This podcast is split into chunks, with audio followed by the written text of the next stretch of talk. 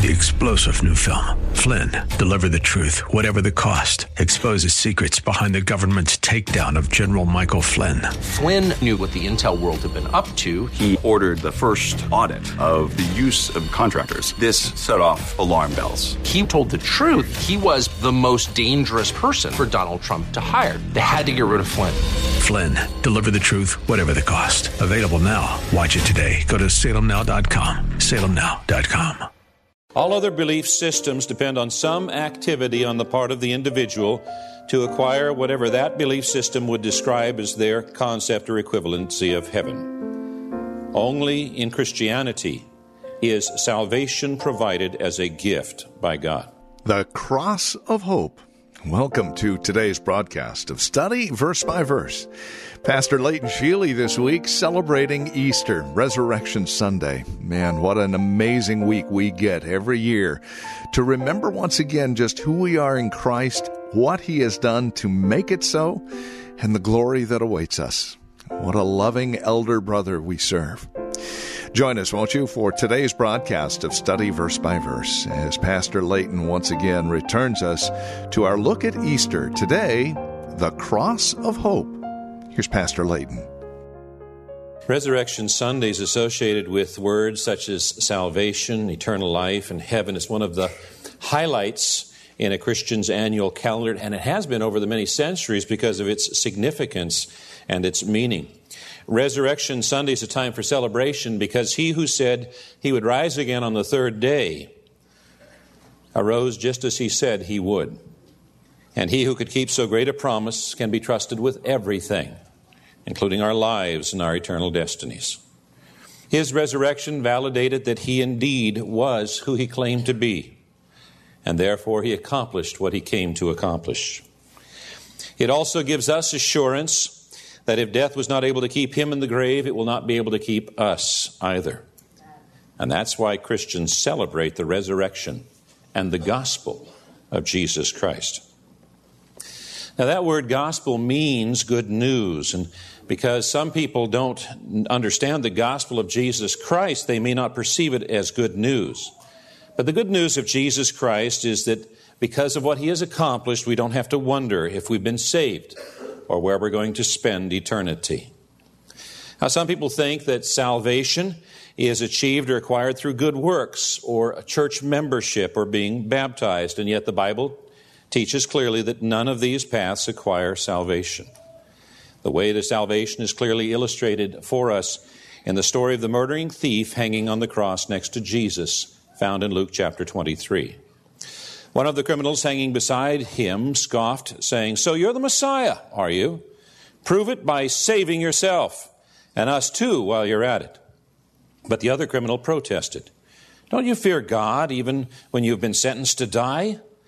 We deserve to die for our crimes, but this man hasn't done anything wrong.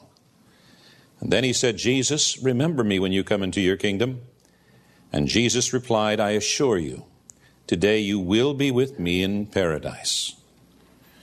Now, recorded for us here in Scripture is Jesus making the promise of salvation to someone who did not meet expectations for good works or baptism or church membership. The promise uh, of salvation did not depend on good works because that thief hanging on that cross next to Jesus was nailed to a cross. His arms and legs could not even provide someone a cup of water in Jesus' name. It did not depend upon church membership because a Christian church didn't even exist at that time. It didn't exist until the day of Pentecost when the Holy Spirit was poured out. And the promise of salvation did not depend upon that thief being baptized because the thief did not come down from that cross to be baptized that day. Now, although baptism is not necessary for salvation, it is an opportunity for obedience and to proclaim faith in Jesus Christ. Now, there are churches that teach that in order for you to be saved, you have to be a member of their church, or you have to be baptized in their church, or you have to work for their church. Beware, because that's not what the Bible teaches. So, then, what does the Bible teach us about the way to receive the promise of salvation? Well, the passage answers that question in the thief's answer that gives us these clues. He said, Fear God acknowledge your sin, and ask by faith. To this, Jesus promised, Today you will be with me in paradise. The Bible clearly teaches that because of God's grace, heaven is a free gift. It is not earned or deserved. Ephesians chapter 2 says, God saved you by his grace when you believed, and you can't take credit for even this. It is a gift from God. And because of that, some might ask the question is there any connection between salvation and good works? And yes, the Bible does connect them. As the passage continues, it says, Salvation is not a reward for the good things that we have done, so none of us can boast about it. For we are God's masterpiece. He has created us anew in Christ Jesus so we can do the good things that He planned for us long ago. So, what the Bible teaches is that good works do not produce salvation, but salvation should always produce good works. Salvation is by God's grace through faith. It is a gift of God. Romans 6:23 says for the wages of sin is death, but the free gift of God is eternal life through Christ Jesus our Lord. Christianity is unique among all of the belief systems of the world. All other belief systems depend on some activity on the part of the individual to acquire whatever that belief system would describe as their concept or equivalency of heaven. Only in Christianity is salvation provided as a gift by God. We can understand why heaven must be a free gift when we see what the Bible has to say about sin and mankind. Uh, we have a, a, way of illustrating this. Uh, on the screen there is a, a line, we'll call it the line of goodness, sinful to the left, perfect on the right. So, where on that line would you put someone like Mother Teresa? Billy Graham? Adolf Hitler? Where would you put yourself on that line? Most of mankind has a tendency to compare ourselves with other and believe that God somehow or other grades on a curve. When we compare ourselves with someone like Adolf Hitler, we conclude that we're not such a bad person after all. On the other hand, if we compare ourselves with Billy Graham or Mother Teresa, we might not be so confident in our goodness. Now, where on that line would you put the passing grade is required to make it into heaven? Well, the reality is that you don't need to guess where that mark is because Jesus has given us the answer. Jesus said, Be ye therefore perfect, even as your Father which is in heaven is perfect. So that mark would be at the very, very, very, very right edge of that line, if it was on the line at all. And if you've been honest about grading yourself, you can see that you fall short. I fall short. Everybody falls short. Even Billy Graham and Mother Teresa fall short of perfection. The Bible tells us only Jesus does not fall short.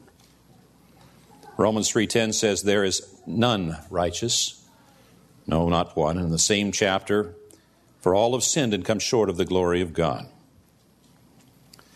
Now what is sin? Wayne Grudem, in his excellent work on systematic theology, writes Sin is any failure to conform to the moral law of God in act, attitude, or nature. Sin, therefore, is not limited to action alone, but it includes our thoughts. For instance, we often think that the Ten Commandments apply only to actions Thou shalt not steal, thou shalt not kill. But the Tenth Commandment says, You shall not covet. Now, someone can be convicted of stealing or killing based on evidence, but it's hard to convict someone of coveting unless they confess it. And that is because coveting is a matter of the heart and mind rather than action. The Bible teaches that if someone only thinks about doing something sinful, they are guilty of sinning. Bible teaches us that God is loving and merciful and therefore does not want to punish us, but God is also just and therefore must punish sin. Now, these descriptions may at first appear to be in conflict, but the scriptures tell us very clearly that God is both. Now, in this last century, pulpits, in particular across America, have given primary attention to the love of God, so much as to even ignore the holiness and justice of God. People want to hear about God's love. They don't want to hear about God's judgment. This is relatively new in human history. John MacArthur wrote, People in past generations often went to the opposite extreme. Little more than a hundred years ago, nearly all preaching portrayed God only as a fierce judge whose fury burned against sinners. Now, if we ignore either aspect of the character of God, we do not represent him accurately. God represents himself accurately, as recorded in Exodus chapter 34. He says, I am the God of compassion and mercy. I am slow to anger and filled with unfailing love and faithfulness. I will lavish unfailing love to a thousand generations.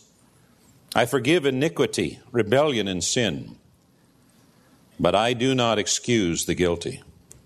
I lay the sins of the parents upon their children and grandchildren, and the entire family is affected.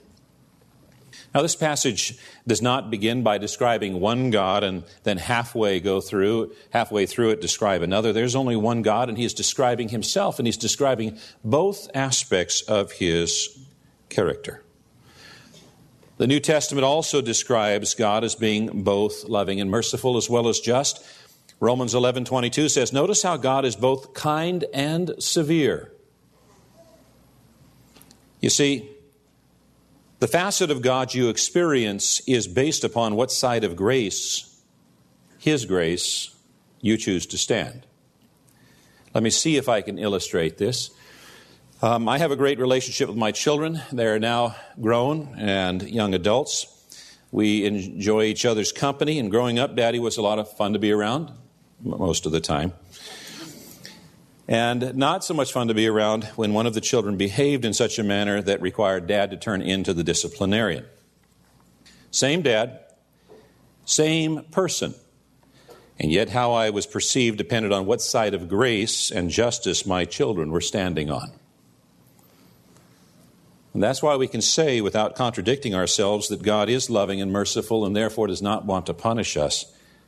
And yet, God is also just and therefore must punish sin.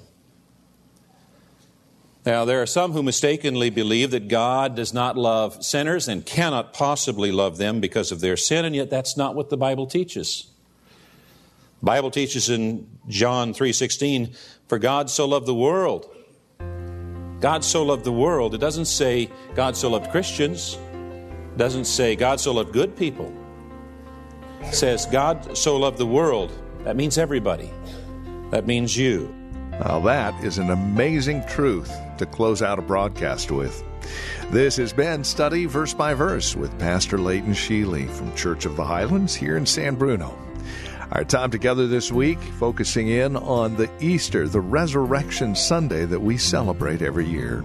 The Cross of Hope is the title of today's message. If you'd like to know more, visit our website, highlands.us. That's highlands.us. You'll find information about the church, Church of the Highlands, here in San Bruno, and this radio program, Study Verse by Verse.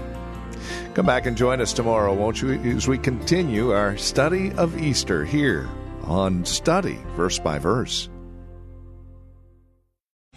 Three star general Michael J. Flynn, head of the Pentagon Intelligence Agency, knew all the government's dirty secrets. He was one of the most respected generals in the military. Flynn knew what the intel world had been up to. He understood its funding. He ordered the first audit of the use of contractors. This set off alarm bells. The explosive new documentary, Flynn, Deliver the Truth, Whatever the Cost, uncovers the facts behind this scandal. Flynn told the truth. He was the most dangerous person for Donald Trump to hire. I find out the worst enemy that I'm going to face in my life is right here in America. They took my assessment and they wanted me to change it. And I was like, I'm not changing it. They had to get rid of Flynn. With in depth interviews, archival footage, and never before seen personal records of the man behind the headlines. I just felt like I was drowning. Flynn, deliver the truth, whatever the cost. Available now. Watch it today. Go to salemnow.com. Salemnow.com.